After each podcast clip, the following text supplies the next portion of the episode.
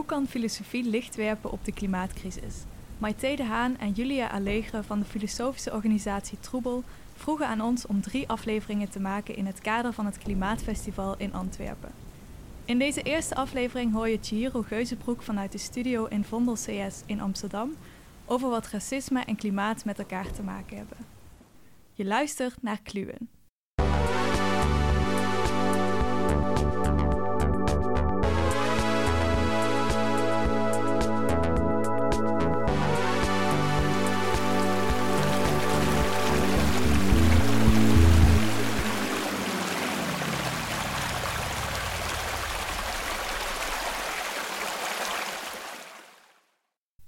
Klimaatcrisis is ook een sociaal probleem.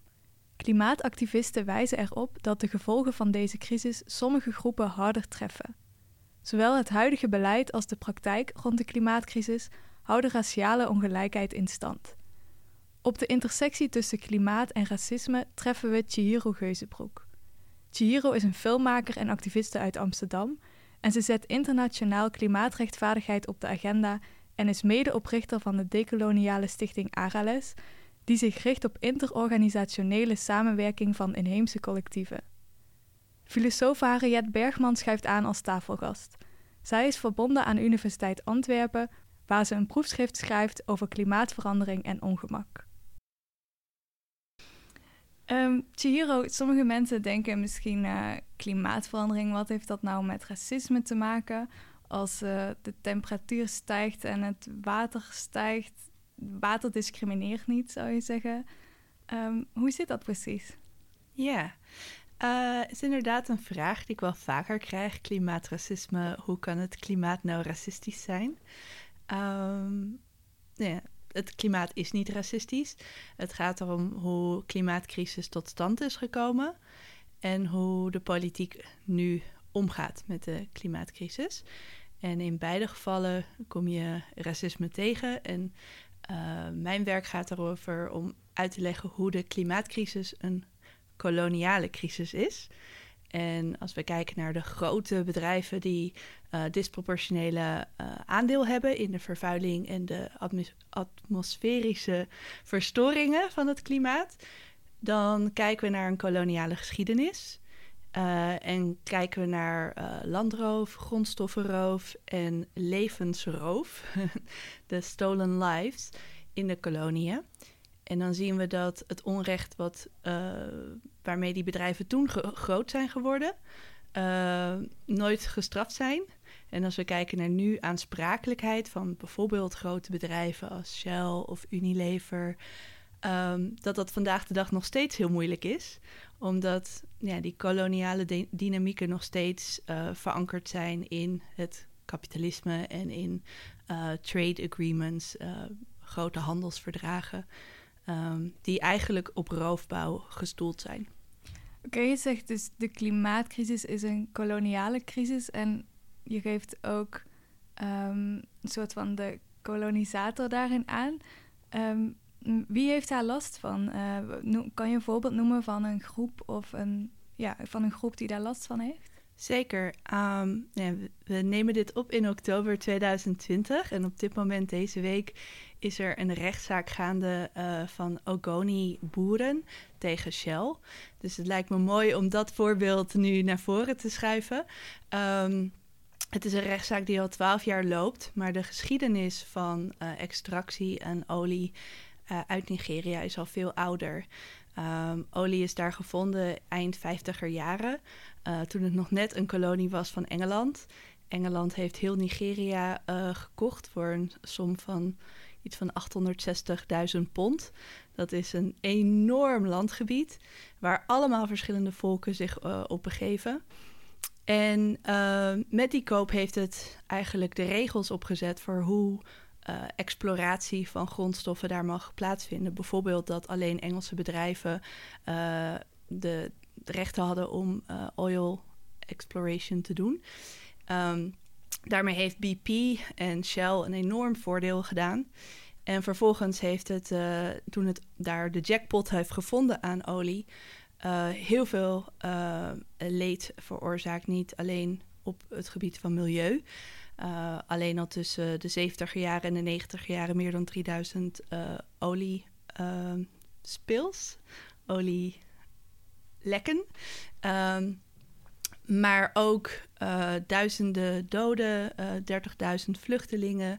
Het was eigenlijk een soort van warzone waar op een gegeven moment mensen in, in leefden. Um, en tot op de dag van vandaag zijn mensen proberen daar uh, ja, rechtspraak voor te krijgen. Um, boeren die niet meer op hun land kunnen uh, leven omdat het water vervuild is.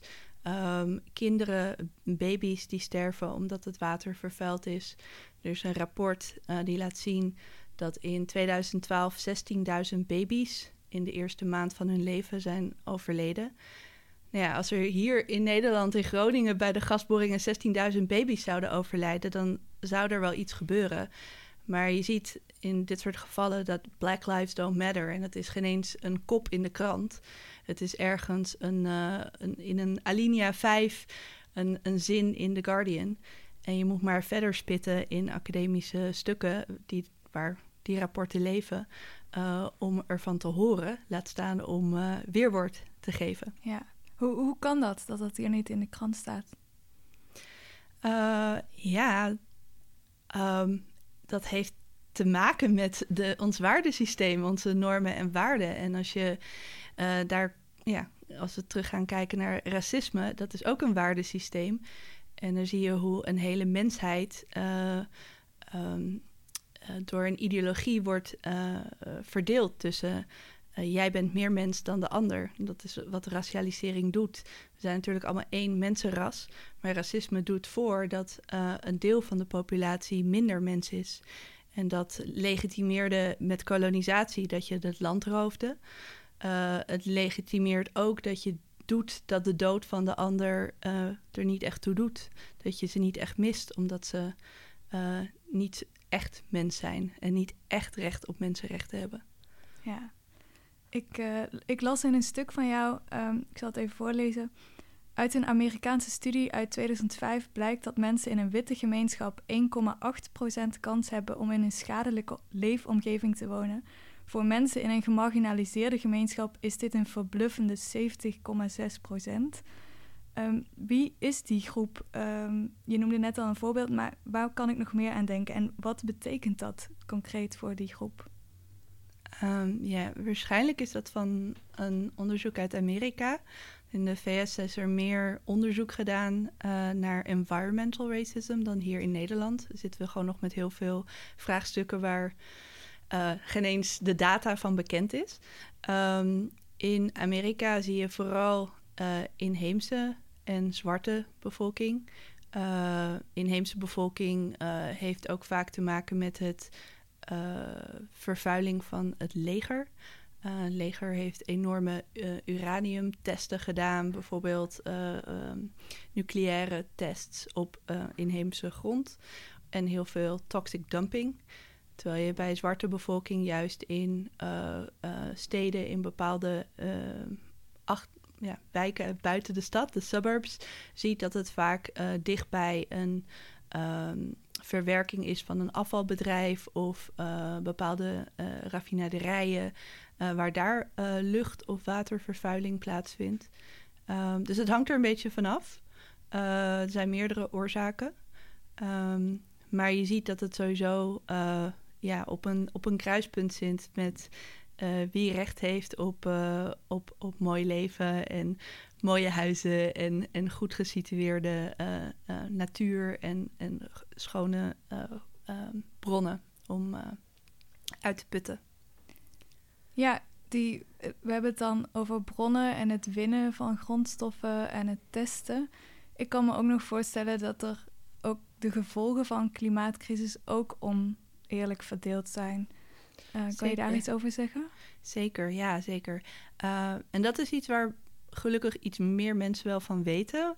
Misschien ook omdat de NGO-sector uh, vaak arme bruine mensen gebruikt in campagnes om sympathie mee te wekken als slachtoffer. Um, veel van die landen bevinden zich in Afrika. veel van de landen bevinden zich in Azië, uh, we horen vaker van Bangladesh of van uh, Filipijnen. Ehm, in Afrika heb je vaak ook dat het gepaard gaat met droogte. En droogte is het, de klimaatcrisis die het minst krantenkoppen wint, omdat het een heel erg langdurige, niet sexy uitziende foto's oplevert. dus daar zit heel veel lijden wat ook klimaatmigratie uh, stimuleert of conflicten. Ehm, dus ja, dat heeft ook weer een, hele, een heel spectrum aan, uh, aan, aan, impact. En uh, daardoor is het ook juist zo belangrijk dat we het niet hebben over... we hebben tien jaar om de wereld te redden. Want voor heel veel mensen is er al eeuwenlang verlies en is die tijd er helemaal niet. En gaat het om nu en gisteren en vorig jaar... Uh, waarin 29 miljoen mensen uh, emergency uh, hulp nodig hadden voor klimaatrampen. Ja, um, ik zag laatst de film Wind River. Ik weet niet of je die hebt gezien. Nee. Dat gaat over. Um, het is fictie, maar het is wel gebaseerd op uh, waar gebeurde verhalen. En het gaat over het, volgens mij, olieraffinaderijen in West-Canada. En het seksuele geweld dat daar ook bij mm. komt kijken. Uh, kan je daar iets over zeggen? Ja, zeker. Um, ja, dat uh, in, in de campagnevoering hebben we het dan over mancamps, mannenkampen. En dat gebeurt vaak bij uh, zowel pijpleiding aanleggen of mijnbouw, zoals de tar sands, de, de teerzanden in British Columbia. En um, wat je dan ziet is dat ja, in één keer 900 mannen uh, ver van hun huis worden overgebracht. Die zitten allemaal in kleine kabinetjes of kleine ja, soort van bunkers. Of, uh, um, uh, en die wonen daar op het land. Um, en um, in de buurt heb je de inheemse bevolking, die sowieso al heel veel te maken krijgt met racisme. Hun land wordt daar sowieso al ja, verkracht of uh, geplunderd. En uh, vaak gaat uh, die extractieve industrie hand in hand met een enorme toename aan zowel prostitutie als verkrachting. Dus um, um, voorbeelden van verschillende dorpen zijn dat de, de ratio man op vrouw opeens verandert. van ongeveer gelijk naar twintig keer zo mannen als, veel mannen als vrouwen. En dat uh, vrouwen überhaupt niet meer alleen over straat durven of niet meer uh, durven te vissen. Wat eigenlijk hun, um, hun traditionele manier van leven ook is. Um, dus ook aan preven preventie in het verhoeden van uh, verkrachting en seksueel misbruik. Zie je dat het leven van vrouwen enorm wordt ingeperkt wanneer zo'n mannenkamp van meestal hoofdzakelijk uh, witte uh, working class mannen uh, ver van huis. en die nooit in aanraking zijn geweest met een inheemse cultuur, kan ik me voorstellen. vaak ook, ja. ja. En natuurlijk ook met hun frustraties komen en hun eenzaamheid en hun en, en een bepaalde cultuur van um, toe-eigening. Want je bent daar al de hele dag door grondstoffen aan het toe-eigenen op een manier die heel vervreemd is van ecologische realiteiten en, en, en besef van eer en, en dienstbaarheid aan je gemeenschap. Uh, dus het gaat al gepaard met een bepaalde ja, cultuur van een soort van macho-extractivisme. En uh, niet om alle mannen daar over één kam te scheren, want er zit, ook, er zit daar ook veel lijden. Maar de gevolgen die het heeft voor de inheemse gemeenschappen zijn uh, desastreus. Wat moet er veranderen om klimaatracisme tegen te gaan? In beleid of in praktijk? Uh, goeie vraag. uh, heel veel. Je hoeft niet het hele antwoord te hebben. uh, ik, ik, ja, ik denk dat er een paar niveaus te benoemen zijn. Um, in ieder geval het niveau op, op civil society. Dus wat moet er veranderen in onze eigen milieubeweging? Wat moet er veranderen op het politieke niveau als we kijken op de VN-niveau? En uh, nog hoger wat moeten veranderen aan ja, gewoon eigenlijk uh, het ontwarren van onze uh, militaire wezens, krijgsmacht, natiestaten. Dus om te beginnen met civil society en onze eigen milieubeweging.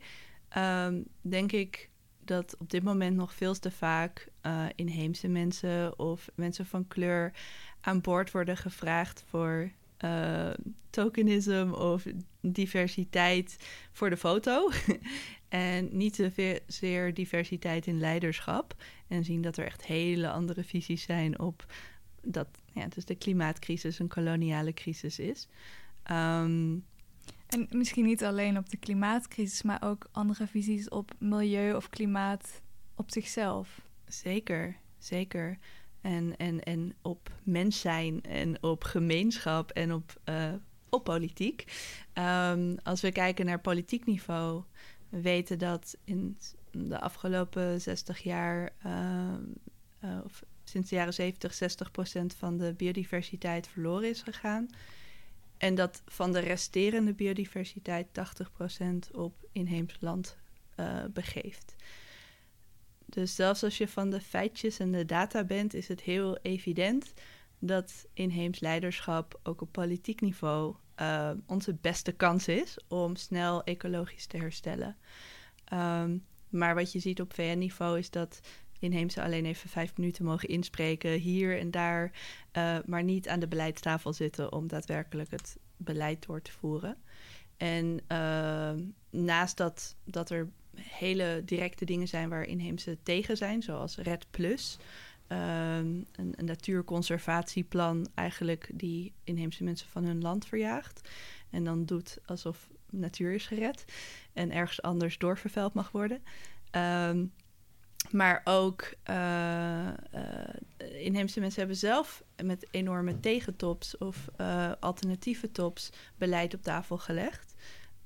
Waar, waar onder andere het ontmantelen van kapitalisme in benoemd staat en uitgewerkt.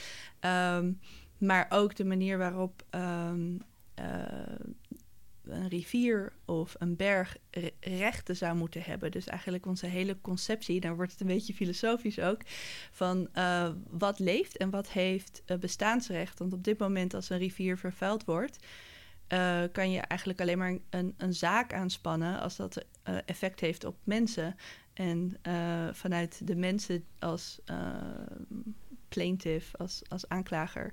Terwijl in Nieuw-Zeeland heeft bijvoorbeeld de rivier ook rechten toe, toegekend gekregen vanuit de Maori-conceptie van levensrecht van allen. En daarmee open je ook een heel spectrum van waarmee het kapitalistische bedrijfsleven ja, niet de toe-eigening kan uitvoeren die het zo gewoon is geworden. En daarmee kan je echt beginnen aan het herstellen van, van, van landschappen. Uh, als je die hele normen en waarden uh, uh, op zijn kop zet. Is klimaatracisme binnen Nederland ook een probleem? Zeker, ja. En het begint nu pas in de klimaatbeweging een beetje door te dringen dat ze er ook wat mee moeten. Kijk even naar Harriet ook, die, die, die kent de Nederlandse klimaatbeweging ook heel goed. Uh, de afgelopen twee jaar heb ik vooral gericht om het überhaupt op de agenda te krijgen bij NGO's en andere klimaatgroepen. Um, en dat begint nu een beetje, begint een beetje zijn vruchten af te werpen. Um, dat mensen weten dat ze er iets mee moeten. Maar kan uh, je uitleggen hoe het in Nederland een uh, probleem is? Hoe het zich uitrolt? Ja, uh, nou ja, een symptoom van het probleem is als je kijkt naar de duurzame top 100. daar kan je, het is een podcast eigenlijk tekortschietend in, want je hebt een plaatje nodig van uh, eh, 89 witte gezichten uh, of 98 witte gezichten en misschien één of twee uh, mensen van kleur op die lijst. En aan die lijst valt op dat het niet alleen hoofdzakelijk witte mannen zijn en witte vrouwen, maar ook dat het heel erg entrepreneurial, bedrijfskundige witte mensen zijn en niet de activisten. Um, en daarin zie je dat uh, een, een, een uitwissingsproject wordt uitgevoerd. Want natuurlijk zijn er wel activisten van kleur. Ze zijn er wel, maar ze worden niet gevalideerd. Ze worden niet uh, op waarde geschat, omdat daar een hele andere agenda bij komt kijken, ook van politiek. Dus de duurzame top 100 is een symptoom. Het is niet het daadwerkelijke probleem. Uh, maar ook uh, in bijvoorbeeld krijgsmacht van Nederland. Uh, als de krijgsmacht van Nederland meedoet in een conflict in Mali, uh, waar Frankrijk een ja, oorlog heeft loopt te voeren. Ehm, dan zie je dat onder dat conflict een, een grondstoffenprobleem zit of een, een, een, belang van Frankrijk om uranium zowel in Mali als in het buurland Niger toe te eigenen. Um, dus ja, dat, dat is dan een groter iets waar uh, ja, duizenden levens van mensen in Mali mee worden opgezadeld. aan een militaire interventie die zich voordoet als humanitair, maar daarachter gewoon ook weer grondstoffenroof zit. Ja, Harriet, ik wil je niet voor het blok zetten, maar ik, uh, heb jij daar iets van gemerkt uh, binnen klimaatactivisme, uh, van klimaatracisme? Um, ja, op zich wel. Ik merk wel dat het meer um, onder de aandacht komt bij mensen. En ik dacht ook, wat misschien nog goed is om aan te vullen, is dat je ook in Nederland wel ziet dat. Um, nou ja, waar, waar is de haven van Amsterdam? En waar wonen de arme mensen? Dat is een uh, overlap. Uh, en zo zijn er ook binnen Nederland uh, dingen zichtbaar dat je, dat je eigenlijk kan zien dat milieuvervuiling de mensen treft die minder snel gehoord worden. Um, dus... dus op een andere intersectie dan ras, dan klasse bijvoorbeeld? Nou, ook, ook in Nederland hangt het vaak samen. dat, uh, dat mensen die in achterstandswijken wonen, die, die wonen daar niet omdat ze geen geld hebben, maar misschien hebben ze ook geen geld omdat ze anders behandeld worden of minder kansen krijgen of structureel achtergesteld worden, waardoor ze daar wonen. Dat is ook.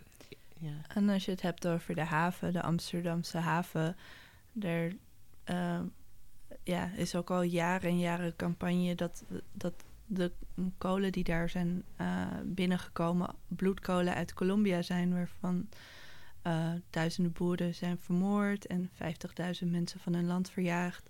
Dus dat soort dingen die in handel zitten. Uh, en de manier waarop handel wordt genormaliseerd, dat eigenlijk bloedhandel is, is heel typisch voor kolonialisme. En kolonialisme is de moeder voor racisme. Je moet het legitimeren dat je mensen zo anders behandelt. Uh, en ja, dan komt racisme als uh, legitimering om de hoek. Ik, ik kan nog een heel kort voorbeeld geven van uh, hoe klimaatracisme ook in, in de groene beweging zelf voortkomt. Um, als je kijkt naar vorig jaar, waren de, de wildfires, de, de, de, branden in Australië, onder andere ook in Rusland en Brazilië. Mm, en dan zag je dat er zo'n foto was van een, een, een zielig af, af, ja, verbrande kangeroe. Uh, en dat had echt, die ging helemaal viraal. Overal werd die gedeeld, zo, zo, zo sneu.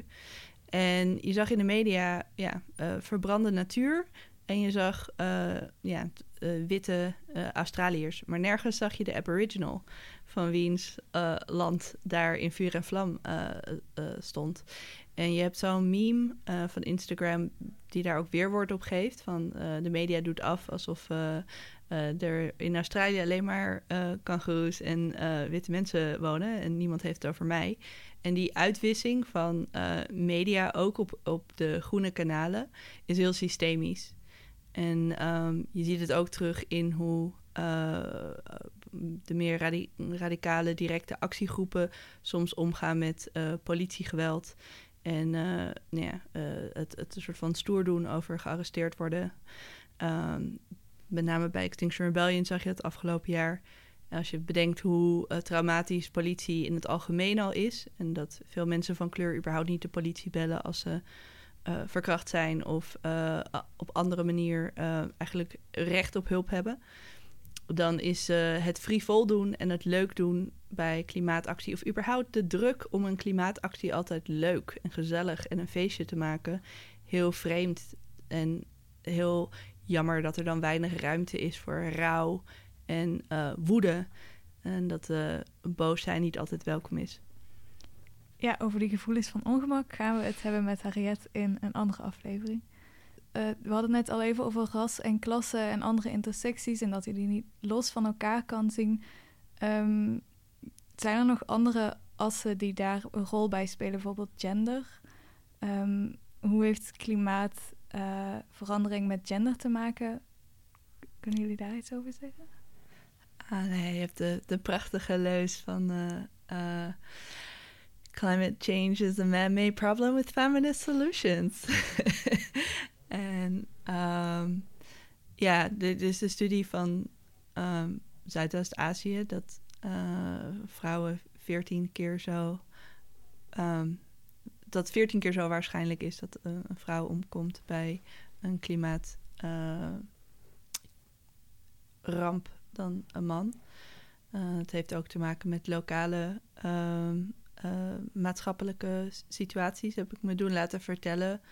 Ehm, bijvoorbeeld in Bangladesh dat het eh, meer waarschijnlijk is dat een vrouw alleen achterblijft op het platteland als de man nog naar de stad gaat voor bepaald werk. En dat het eh, niet niet normaal is voor een vrouw om alleen dan eigenlijk het huis en haar te verlaten op een moment van crisis.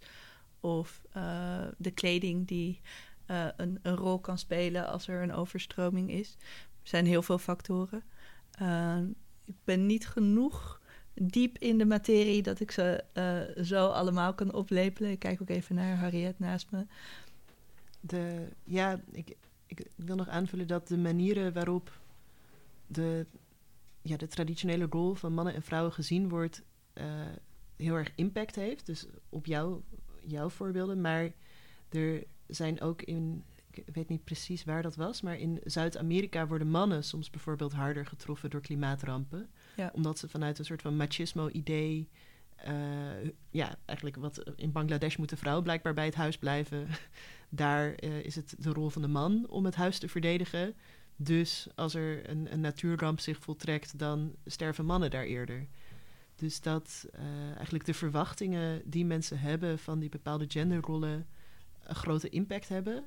En heel lokaal bepaald zijn. Ja, ja, er valt niet echt een, een, een grote lijn. Wat wel een grote lijn heeft, is als je kijkt naar klimaattoppen en uh, het, het aandeel van uh, mannelijk nee, ik wil het geen leiderschap noemen, maar mannelijke bazen, zeg maar, of uh, mannelijke dominantie.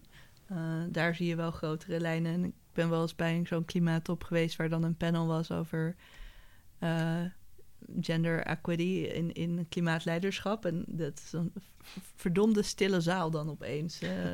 dat is echt heel, heel triest. Als de luisteraar nu denkt, dit is een probleem, ik wil hier iets aan doen, wat kunnen ze dan doen?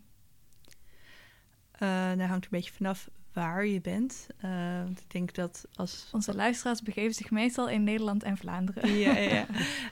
uh, ik ben van, van, van mening dat je altijd het best kan zoeken hoe je niet ergens alleen mee blijft zitten met je vragen. Dus altijd verbinding zoekt met lokale groepen die ook al bezig zijn. Al is dat maar, al zijn er maar twee, twee mensen. samen ben je een groep en samen kan je meer doen. Dus ik geloof heel erg in collectiviteit. Um, ik denk dat sowieso uh, op mijn website heb ik meerdere artikelen met boeken en uh, resources, uh, bronnen die je verder kunnen helpen. Om... Wat is die website? dat is chihiro.nl. Heel simpel. Heel duidelijk. Ja. um, dus dat is een, een, een beginpunt. Um, en verder, ja, zoiets als zo'n... Ik, ik ben dan op een gegeven moment begonnen in Nederland... om bij de anti antiracisme demo elk jaar... een blok te organiseren uh, tegen klimaatracisme... waarin ik heel specifiek uh, milieugroepen, uh, NGO's, grassroots... ging mailen, bellen, lastigvallen om daar ook te komen... En dat is uiteindelijk een goede springplank geweest voor diepere discussie, uh, bredere organisatie en verandering in uh, onze groepsdynamieken. Nee, is nog in ontwikkeling, maar uh, ja, dus kijk ook gewoon waar het logisch is in jouw omgeving om een kleine interventie te doen waarbij je ja, meer, steeds meer mensen kan betrekken. Je maakt ook films. Hoe speelt dat een rol in je activisme? Uh, ja, op heel veel uh, niveaus. Ik uh, heb een feature documentaire gemaakt, Radical Friends. Die is ook gratis downloadbaar op de website radicalfriends.com. Um, het is een coming of activist age story. En um, op een soort van gekke manier vind ik hem wel een beetje in dezelfde genre als de nieuwe film die nu uitkomt van I Am Greta. Omdat het niet zozeer gaat over uh, grote politieke interventies of wereldnieuws, maar heel erg over hoe word je nou activist of hoe radicaliseer je in je activisme. Um, en hoe doe je dat samen?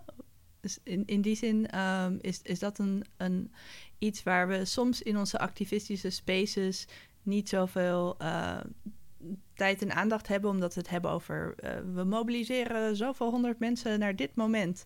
En dan zijn heel veel van die meetings in dienst om actietraining te geven. Of waarom is uh, Shell het probleem? Of waarom moeten we naar deze target? Of hoe. Terwijl films kunnen je uh, verbinden met het menselijke aspect en ook bepaalde psychologische processen of filosofische processen, uh, uh, vraagstukken van ons bestaan hier uh, onder de loep nemen. En je ook weer kunnen laten aarden in waar je het eigenlijk allemaal voor doet. En op dit moment, ik sluit af, ben ik bezig met een expo. dat is weer een andere spier aan creativiteit. En dat gaat over 100 jaar weerwoord tegen Shell. een decoloniaal verzet. En ik moet zeggen dat ik daar weer ook zoveel heb geleerd uh, als activist, kunstenaar, uh, persoon. Over de rol van onze voorouders in verzet. En dat dat ook een enorme bron is. En um, van pride of eer of uh, doorzettingsvermogen waar je uit kan putten. En ik denk dat een cultuur van verzet heel erg nodig is om de weerbaarheid te hebben en de flexibiliteit en het doorzettingsvermogen wat nodig is om zo'n uh, allesomvattend probleem als klimaatcrisis uh, ja, aan te gaan. Als laatste hebben Chihiro en Harriet nog een aantal tips om te bekijken of te luisteren uh, voor de luisteraar. Chihiro? ja. ja een, een, een nieuwe film die ook eigenlijk environmental racism goed onder de loep neemt, is uh, There's Something in the Water. Um, een wat oudere film, een documentaire uh, uh, uit India, die ook heel erg de koloniale relaties laat zien van environmental racism, is Nero's Guests. En die is ook op YouTube gratis te zien. Um, en ik speel me even over naar Harriet. Misschien heeft hij ook nog wat. Ik heb een aantal uh, leestips. Um, het eerste is een schrijfster die je kan volgen. Die heet Marie Anaïs Heglar. En die schrijft uh, over uh, This is not the first existential crisis. En dan verbindt ze heel erg andere vormen van verzet van andere bewegingen met klimaatactivisme. En wat ja, eigenlijk voornamelijk witte klimaatactivisten kunnen leren van de Civil Rights Movement, uh, van de antislavernij, van eigenlijk allemaal groepen die eerder zijn geweest, die ook existential threats uh, hebben gefaced. en daaruit concludeert ze van eigenlijk gaat het er niet om kunnen we winnen, maar het gaat erom we moeten hier iets aan doen. Je hoorde de eerste aflevering van de Klimaatpodcast die Kluwe maakte voor het Klimaatfestival Antwerpen. Surf naar www.klimaatfestivalantwerpen.be voor meer podcasts en digitale bronnen over klimaat en filosofie. Hou je favoriete streamingplatforms in de gaten voor deel 2 en 3 van deze podcast over klimaat en ongemak en over de mythe van de groene economie.